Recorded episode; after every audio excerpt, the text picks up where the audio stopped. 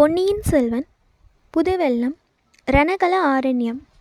பழந்தமிழ் நாட்டில் போர்க்களத்தில் உயிர் துறந்த மாவீரர்களின் ஞாபகமாக வீரக்கல் நட்டு கோயில் எடுப்பது மரபு. வெறும் கல் மட்டும் ஞாபகார்த்தமாக நாட்டியிருந்தால் நடுக்கற்கோயில் என்று வழங்குவார்கள் அத்துடன் ஏதேனும் ஒரு தெய்வத்தின் சிலையையும் ஸ்தாபித்து ஆலயமாக எழுப்பியிருந்தால் அது பள்ளிப்படை என்று வழங்கப்படும் குடந்தை நகருக்கு அரைக்காதம் வடமேற்கில் மண்ணியாற்றுக்கு வடகரையில் திருப்புறம்பயம் என்னும் கிராமத்துக்கருகில் ஒரு பள்ளிப்படை கோயில் இருந்தது. அந்த பிரதேசத்தில் நடந்த ஒரு மாபெரும் போரில் உயிர் நீத்த கங்கமன்னன் பிரிதிவிபதியின் ஞாபகமாக எடுத்தது. உலக சரித்திரம் அறிந்தவர்கள் வாட்டலூர் சண்டை பானிபத் சண்டை பிளாசிட் சண்டை போன்ற சில சண்டைகளின் மூலம் சரித்திரத்தின் போக்கே மாறியது என்பதை அறிவார்கள். தமிழ்நாட்டை பொறுத்தவரையில் திருப்புறம்பயம் சண்டை அத்தகைய முக்கியத்துவம் வாய்ந்தது. நமது கதை நடந்த காலத்துக்கு சுமார் நூறு ஆண்டு காலத்துக்கு முன்னால் அச்சண்டை நடந்தது. அதன் வரலாறு தமிழ் மக்கள் அனைவருக்கும் தெரிந்திருக்க தெரிந்திருக்க வேண்டியது அவசியம். கரிகால் வளவன் பெருநற்கிள்ளி இளஞ்சேட் சென்னி தெடு தொடிதோர் செம்பியன் முதலிய பழைய சோழகுல மன்னர்கள் சீரும் சிறப்புமாக சோழ நாட்டை ஆண்டிருந்த காலத்துக்கு பிறகு ஏறக்குறைய ஐநூறு அறுநூறு வருஷ காலம் சோழர் குலத்தின் கீர்த்தியை நீடித்த கிரகணம் பிடித்திருந்தது. தெற்கே பாண்டியர்களும் வடக்கே பல்லவர்களும் வலிமை மிக்கவர்களாகி சோழர்களை நெருக்கி வந்தார்கள். கடைசியாக சோழகுலத்தார் பாண்டியர்களின் தொல்லையை பொறுக்க முடியாமல் அவர்களுடைய நெடுங்கால தலைநகரான உறையூரை விட்டு நகர வேண்டி வந்தது. அப்படி நகர்ந்தவர்கள் குழந்தைக்கு அருகில் இருந்த பழையாறை என்னும் நகருக்கு வந்து சேர்ந்தார்கள். ஆயினும் உறையூர் தங்கள் தலைநகரம் என்னும் உரிமையை விட்டுவிடவில்லை. கூலிவேந்தர் என்னும் பட்டத்தையும் விட்டுவிடவில்லை. பழையாறை சோழ மன்னர்களில் விஜயாலய சோழர் என்பவர் இணையில்லா வீரப்புகழ் பெற்றவர். இவர் பற்பல யுத்தகலங்களில் முன்னணியில் நின்று போர் செய்து உடம்பில் தொன்னூற்றாறு காயங்களை அடைந்தவர். என் கொண்ட தொன்னூற்றின் மேலுமிரு மேலுமிரு மூன்று புண்கொண்ட வெற்றி புரவலன் என்றும் புன்னூறு தன்றிரு மேனியிற் பூணாக தொன்னூறும் ஆறுஞ்சுமந்தோனும் என்றெல்லாம் பிற்கால ஆஸ்தான புலவர்களால் பாடப்பெற்றவர். இவருடைய மகன் ஆதித்த சோழன் தந்தைக்கு இணையான பெருவீரனாக விளங்கினான். இவனும் பல போர்களில் கலந்து கொண்டு புகழ் பெற்றான். விஜயாலய சோழர் முதுமை பிராயத்தை அடைந்து மகனுக்கு பட்டம் கட்டிவிட்டு ஓய்ந்திருந்தார்.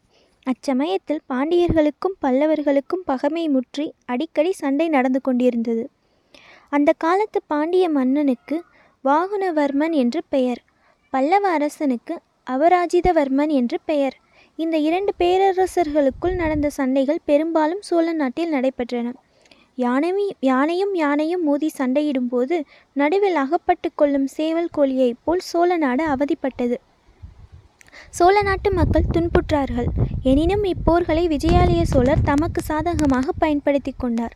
ஒவ்வொரு போரிலும் ஏதாவது ஒரு கட்சியில் தம்முடைய சிறிய படையுடன் போய் கலந்து கொண்டார். வெற்றி தோல்விகள் மாறி மாறி வந்தாலும் சோழ நாட்டில் போர்க்குணம் மிகுந்து வந்தது. காவேரி நதியிலிருந்து பல கிளை நதிகள் பிரிந்து சோழ நாட்டை வளப்படுத்துவதை யாவரும் அறிவார்கள். அக்கிளை நதிகள் யாவும் காவிரிக்கு தெற்கே பிரிகின்றன. கொள்ளிடத்திலிருந்து பிரிந்து காவேரி காவிரிக்கும் கொள்ளிடத்துக்கும் நடுவில் பாயும் நதி ஒன்றே ஒன்றுதான். அதற்கு மன்னியாறு என்று பெயர். இந்த மன்னியாற்றின் வடகரையில் திருப்புறம்பயம் கிராமத்துக்கு அருகில் பாண்டியர்களுக்கும் பல்லவர்களுக்கும் இறுதியான பலப்பரீட்சை நடந்தது. இரு தரப்பிலும் படைபலம் ஏறக்குறைய சமமாக இருந்தது. பல்லவ அபராஜிதவர்மனுக்கு துணையாக கங்க நாட்டு பிரதிவீபதி வந்திருந்தான். ஆதித்த சோழனும் அபராஜிதவர்மனுடைய கட்சியில் சேர்ந்திருந்தான். பாண்டிய சைனியத்துடனும் பல்லவ சைனியத்துடனும் ஒப்பிட்டால் சோழ சைன்யம் மிகச் சிறியதாகவே இருந்தது. எனினும் இம்முறை பாண்டியன் வெற்றி பெற்றால் சோழ வம்சம் அடியோடு நாசமாக நேரும் என்று ஆதித்தன் அறிந்திருந்தான். ஆகையால் பெரிய சமுத்திரத்தில் கலக்கும் காவேரி நதியைப் போல் பல்லவரின் மகா சைனியத்தில் தன்னுடைய சிறு படையையும் சேர்த்திருந்தான். காத தூரத்துக்கு காத தூரம் ரணகலம் பரவியிருந்தது. ரத கஜ துரக பதாதிகள் எனும் நாலு வகை படைகளும் போரில் ஈடுபட்டிருந்தன. மலையோடு மலை முட்டுவது போல் யானைகள் ஒன்றையொன்று தாக்கிய போது நாலா திசைகளும் அதிர்ந்தன. புயலோடு புயல் மோதுவது போல் குதிரைகள் ஒன்றின் மீது ஒன்று பாய்ந்தபோது குதிரை வீரர்களின் கையிலிருந்த வேல்கள் மின்வெட்டுகளைப் போல் பிரகாசித்தன. ரதத்தோடு ரதம் மோதி சுக்கு நூறாகி திசையெல்லாம் பறந்தன. காலால் வீரர்களின் வாள்களோடு வாள்களும் வேல்களோடு வேல்களும் உராய்ந்த போது எழுந்த ஐங்கார ஒளிகளின் திக்கு திகாந்தங்கள் எல்லாம் நடு நடுங்கின மூன்று நாள் இடைவிடாமல் சண்டை நடந்த பிறகு ரணகலம் முழுவதும் இரத்த கடலாக காட்சியளித்தது. அந்த கடலில் செத்த யானைகளும் குதிரைகளும் திட்டி திட்டாக கிடந்தன. உடைந்த ரதங்களின் பகுதிகள் கடலில் கவிழ்ந்த கப்பலின் பலகைகளைப் போல் மிதந்தன. இரு தரப்பிலும் ஆயிரம் பதினாயிரம் வீரர்கள் உயிரிழந்து கிடந்தார்கள். மூன்று நாள் இவ்விதம் கோர யுத்தம் நடந்த பிறகு பல்லவர் சைனியத்தில் ஒரு பகுதிதான் மிஞ்சியிருந்தது. மிஞ்சியவர்களும் மிக கலைந்திரு கலைத்திருந்தார்கள் பாண்டிய நாட்டு வீர மறவர்களோ களைப்பையே அறியாத வரம் வாங்கி வந்தவர்களைப் போல் மேலும் மேலும் வந்தும் தாக்கினார்கள். அபராஜிதவர்மனுடைய கூடாரத்தில் மந்திராலோசனை நடந்தது. அபராஜிதன் பிரதிவிபதி ஆதித்தன் ஆகிய மூன்று மன்னர்களுடன் படைத்தலைவர்களும் கடந் கலந்து ஆலோசித்தார்கள். இனி எதிர்த்து நிற்க முடியாது என்றும் பின்வாங்கி கொள்ளிடத்துக்கு வடைகரைக்கு சென்று விடுவதே உசிதம் என்றும் முடிவு செய்தார்கள். இப்படிப்பட்ட நிலைமையில் போர்க்களத்தில் ஒரு அதிசயம் நடந்தது. முதுமையினால் தளர்ந்தவனும் உடம்பில் தொன்னூற்றாறு காயவடுக்கள் உள்ளவனும் கால்களில் பட்ட கொடிய காயத்தினால் எழுந்து நிற்கும் சக்தியை இழந்தவனுமான விஜயாலய சோழன் எப்படியோ யுத்த அரங்கத்துக்கு வந்து விட்டான். பல்லவ சைன்யம் பின்வாங்கி கொள்ளிடத்துக்கு வடக்கே போய்விட்டால் சோழ நாடு மறுபடியும் நெடுங்காலம் தலையெடுக்க முடியாது என்பதை உணர்ந்திருந்த அந்த கிளச்சிங்கத்தின் கர்ஜனை பல்லவர் கட்சியில் எஞ்சியிருந்த வீரர்களுக்கு புத்துயிர் அளித்தது. ஒரு யானை எனக்கு ஒரு யானை கொடுங்கள் என்றான். நமது யானைப்படை முழுதும் அதமாகிவிட்டது. ஒன்று கூட தப்பவில்லை என்றார்கள். ஒரு குதிரை ஒரு ஒரு குதிரையாவது கொண்டு வாருங்கள் என்று சொன்னான். உயிருள்ள குதிரை ஒன்று கூட மிஞ்சவில்லை என்று சொன்னார்கள். சோழ நாட்டு சுத்த வீரர்கள் இருவரேனும் மிஞ்சி உயிரோடு இருக்கிறார்களா? இருந்தால் வாருங்கள் என்று விஜயாலயன் அலறினான். இருவருக்கு பதிலாக இருநூறு பேர் முன்னால் வந்தார்கள். இரண்டு பேர் தோளில் வலிவும் நெஞ்சில் உரமும் உள்ள இரண்டு பேர் என்னை தூ தோல் கொடுத்து தூக்கிக் கொள்ளுங்கள். மற்றவர்கள் இரண்டு இரண்டு பேராக பின்னால் வந்து கொண்டிருங்கள். என்னை சுமக்கும் இருவர் விழுந்தால் பின்னால் வரும் இருவர் என்னை தூக்கிக் கொள்ளுங்கள் என்றான் அந்த வீராதி வீரன். அப்படியே இரண்டு பீமசேனர்கள் முன்னால் வந்து விஜயாலனையே விஜயாலயனை தோளில் தூக்கி கொண்டார்கள். போங்கள் போர் முனைக்கு போங்கள் என்று கர்ச்சித்தான் போர்க்களத்தில் ஓரிடத்தில் இன்னமும் சண்டை நடந்து கொண்டிருந்தது. தெற்கத்தி மறவர்கள் எஞ்சி நின்ற பல்லவ வீரர்களை தாக்கி பின்வாங்க செய்து கொண்டே வந்தார்கள். இருவருடைய தோள்களில் அமர்ந்த விஜயாலயன் அந்த போர் முனைக்கு போனான். இரண்டு கைகளிலும் இரண்டு நீண்ட வாள்களை வைத்துக்கொண்டு திருமாலின் சக்கராயுதத்தைப் போல் சுழற்றி கொண்டு எதிரிகளிடையே புகுந்தான். அவனை தடுக்க யாராலும் முடியவில்லை. அவன் புகுந்து சென்ற வழியெல்லாம் இருபுறமும் பகைவர்களின் உடல்கள் குவிந்து கொண்டே இருந்தன. ஆம் இந்த அதிசயத்தை பார்ப்பதற்காக பின்வாங்கிய வீரர்கள் பலரும் முன்னால் வந்தார்கள். விஜயாலயனுடைய அமானுஷ்ய வீரத்தைக் கண்டு முதலில் சிறிது திகைத்து நின்றார்கள். பிறகு ஒருவரையொருவர் உற்சாகப்படுத்தி கொண்டு தாங்களும் போர் முனையில் புகுந்தார்கள். அவ்வளவுதான். தேவி ஜெயலட்சுமியின் கருணாகடாட்சம் இந்த பக்கம் திரும்பிவிட்டது. பல்லவர் படைத்தலைவர்கள் பின்வாங்கி கொள்ளிடத்துக்கு வடகரை போகும் யோசனையை கைவிட்டார்கள். மூன்று வேந்தர்களும் தமக்குரிய மூலபல வீரர்கள் புடைசூழ போர் முனையில் புகுந்தார்கள். சிறிது நேரத்துக்கெல்லாம் பாண்டிய வீரர்கள் பின்வாங்கத் தொடங்கினார்கள். பிறகு அவர்கள் பாண்டிய நாட்டின் எல்லைக்கு சென்றுதான் நின்றார்கள். கங்க மன்னன் பிரதிவிபதி அன்றைய போரில் சேர்க்கரும் செயல்கள் பல புரிந்த பிறகு தன் புகழுடம்பை அப்போர்க்களத்தில் நிலை நிலைநாட்டிவிட்டு வீர சொர்க்கம் சென்றான். அத்தைய அத்தகைய வீரனுடைய ஞாபகார்த்தமாக அப்போர்க்களத்தில் வீரக்கல் நாட்டினார்கள். பிறகு பள்ளிப்படை கோயிலும் எடுத்தார்கள். அத்தகைய கொடூரமான பயங்கர யுத்தம் நடந்த ரணகலம் சில காலம் புல் பூண்டுகள் முளையாமல் கிடந்தது. அந்த பக்கம் மக்கள் போவதே இல்லை. சிறிது காலத்துக்கு பிறகு அங்கே காடு மண்ட ஆரம்பித்தது. பள்ளிப்படை கோயிலை சுற்றி காடு அடர்ந்து புதர்களில் நரிகள் குடிபுகுந்தன இருண்ட மரக்கிளைகளில் ஆந்தைகளும் கோட்டான்களும் வாசம் செய்தன. நாளடைவில் அப்பள்ளிப்படை கோயிலுக்கு யாரும் போவதை நிறுத்திவிட்டார்கள்.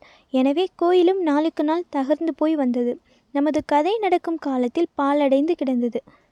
இத்தகைய பாலடைந்த மட் பள்ளிப்படை கோயிலுக்கு இருட்டுகிற நேரத்தில் ஆழ்வார்க்கடியான் வந்து சேர்ந்தான். அக்கோயிலின் மேல் மண்டப விளிம்பில் அமைந்த காவல் பூதகணங்கள் அவனை பயமுறுத்த பார்த்தனர். ஆனால் ஆனால் அந்த வீர வைஷ்ணவ சிகாமணியா பயப்படுகிறவன் பயப்படுகிறவன்.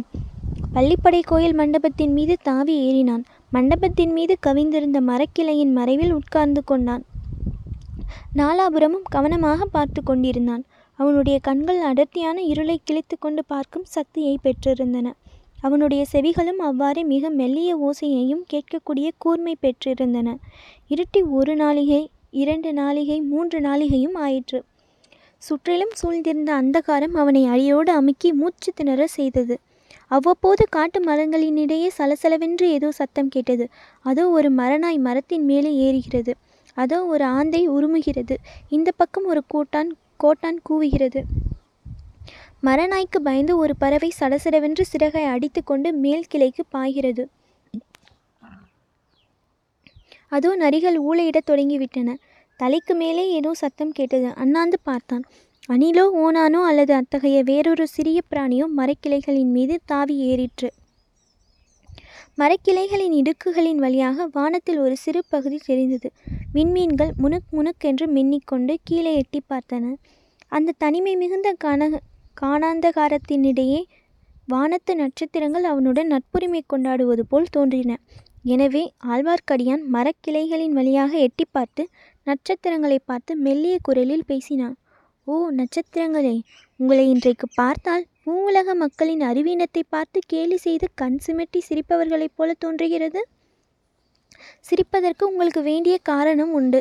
நூறு வருஷத்துக்கு முன்னால் இதே இடத்தில் நடந்த பெரும் போரையும் போர் நடந்த பிறகு இங்கே வெகு நாள் வரை இரத்த வெள்ளம் பெருகி கிடந்ததையும் பார்த்திருக்கிறீர்கள். மனிதர்கள் எதற்காக இப்படி ஒருவரையொருவர் பகைக்க வேண்டும் என்று அதிசயிக்கிறீர்கள்?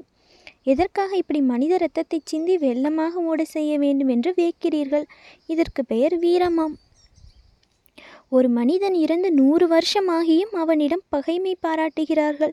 இந்த பள்ளிப்படை பகைவனுடைய பள்ளிப்படையாம் பகைவன் பள்ளிப்படைக்கு அருகில் கூடி யோசிக்கப் போகிறார்களாம். செத்து போனவர்களின் பெயரால் உயிரோடு இருப்பவர்களை இம்சிப்பதற்கு. வானத்து விண்மீன்களே நீங்கள் ஏன் சிரிக்க மாட்டீர்கள்?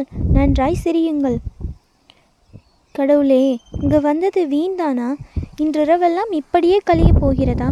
எதிர்பார்த்த ஆட்கள் இங்கே வரப்போவதில்லையா? என் காதில் விழுந்தது தவறா? நான் சரியாக கவனிக்கவில்லையா? அல்லது அந்த மச்சஹஸ்த சம் சமிக்ஞையாளர்கள் தங்கள் யோசனையை மாற்றிக்கொண்டு வேறிடத்துக்கு போய்விட்டார்களா? என்ன ஏமாற்றம்? இன்றைக்கு மட்டும் நான் ஏமாந்து போனால் என்னை நான் ஒரு நாளும் மன்னித்து கொள்ள முடியாது. ஆ அதோ சிறிய வெளிச்சம் தெரிகிறது. அது என்ன? வெளிச்சம் மறைகிறது? மறுபடி தெரிகிறது? சந்தேகமில்லை. அதோ சுளுந்து கொளுத்தி பிடித்து கொண்டு யாரோ ஒருவன் வருகிறான். இல்லை இரண்டு பேர் வருகிறார்கள். காத்திருந்தது வீண் போகவில்லை. வந்தவர்கள் இருவரும் பள்ளிப்படியை தாண்டி கொண்டு சிறிது அப்பால் போனார்கள். அடர்ந்த காட்டுக்கு மத்தியில் சிறிது இடைவெளி இருந்த இடத்தில் நின்றார்கள். ஒருவன் உட்கார்ந்து கொண்டான். கையில் சுழந்து வைத்திருந்தவன் சுற்றும் முற்றும் பார்த்து கொண்டிருந்தான். யாருடைய வரவையோ அவன் எதிர்பார்த்தான் என்பதில் சந்தேகமில்லை. சற்று நேரத்துக்கெல்லாம் இன்னும் இரண்டு பேர் வந்தார்கள். அவர்கள் இதற்கு முன் இந்த கூட்டத்துக்கு வந்தவர்களா இந்த இடத்துக்கு வந்தவர்களாக இருக்க வேண்டும். இல்லாவிட்டால் இந்த இருளில் அடர்ந்த காட்டில் வழி கண்டுபிடித்து கொண்டு வர முடியுமா? முதலில் வந்தவர்களும் பின்னால் வந்தவர்களும் ஏதோ பேசி கொண்டார்கள். ஆனால் ஆழ்வார்க்கடியான் காதில் அது ஒன்றும் விழவில்லை. அடடா இத்தனை கஷ்டப்பட்டு வந்தும் பிரயோஜனம் ஒன்றும் இராது போலிருக்கிறதே. ஆட்களின் அடையாளம் கூட தெரியாது போலிருக்கிறதே. பிறகு இன்னும் ரெண்டு பேர் வந்தார்கள். முன்னால் வந்தவர்கள் கடைசியில் வந்தவர்களும் ஒருவருக்கொருவர் பேசிக்கொண்டார்கள் கடைசியாக வந்தவர்களில் ஒருவன் கையில் ஒரு பை கொண்டு வந்திருந்தான். அதை அவன் அவிழ்த்து அதனுள் இருந்தவற்றை கொட்டினான். சுளுந்து வெளிச்சத்தில் தங்க நாணயங்கள் பளபளவென்று ஒளிர்ந்தன. கொட்டிய மனிதன் பைத்தியம் பிடித்தவனைப் போல் சிரித்து நண்பர்களே சோழ நாட்டு பொக்கிஷத்தை கொண்டே சோழ ராஜ்யத்துக்கு உலை வைக்கப் போகிறோம். இது பெரிய வேடிக்கை அல்லவா? என்று சொல்லிவிட்டு மறுபடியும் கலகலவென்று சிரித்தான். ரவிதாசரே இரைச்சல் போட வேண்டாம். கொஞ்சம் மெதுவாக பேசலாம் என்றான் ஒருவன். ஆஹா இங்கு இப்படி பேசினால் என்ன? நரிகளும் மரநாய்களும் கூகைகளும் கோட்டான்களும் தான் நம் பேச்சை கேட்கும். நல்ல வேளையாக அவை யாரிடமும் போய் சொல்லாது என்றான் ரவிதாசன். இருந்தாலும் கொஞ்சம் மெதுவாக பேசுவதே நல்லதல்லவா? பிறகு அவர்கள் மெல்ல பேசத் தொடங்கினார்கள். ஆழ்வார்க்கடியானுக்கு அவர்களுடைய பேச்சை கேட்டறியாமல் மண்டபத்தின் பேரில் உட்கார்ந்திருப்பது வீண் என்று தோன்றியது. மண்டபத்திலிருந்து இறங்கி கூட்டம் நடக்கும் இடத்திற்கு அருகில் நின்று ஒட்டு கேட்டே தீர வேண்டும். அதனால் விளையும் ஆபத்தையும் சமாளித்து கொள்ள வேண்டும். இவ்விதம் எண்ணி ஆழ்வார்க்கடியான் மண்டபத்திலிருந்து இறங்க இறங்க முயன்றபோது மரக்கிளையில் அவன் உடம்பு உராய்ந்ததால் சலசலப்பு சத்தம் உண்டாயிற்று. பேசிக்கொண்டிருந்த மனிதர்களில் இருவர் சற்றென்று குதித்து எழுந்து யார் அங்கே? என்று கர்ச்சித்தார்கள் ஆழ்வார்க்கடியானுடைய இதய துடிப்பு சிறிது நேரம் நின்று போயிற்று. அவர்களிடம் அகப்பட்டு கொள்ளாமல் தப்பி ஓடுவதை தவிர வேறு வழியில்லை. ஓடினாலும் காட்டில் சலப்பு சலசலப்பு சத்தம் கேட்டு கேட்கத்தானே செய்யும். அவர்கள் வந்து தன்னை பிடித்து விடலாம் அல்லவா அச்சமயத்தில் கோட்டான் ஒன்று சற்பட்டையை விரித்து உயர்த்து அடித்து கொண்டதுடன் ஊம் ஊம் என்று உருமியது.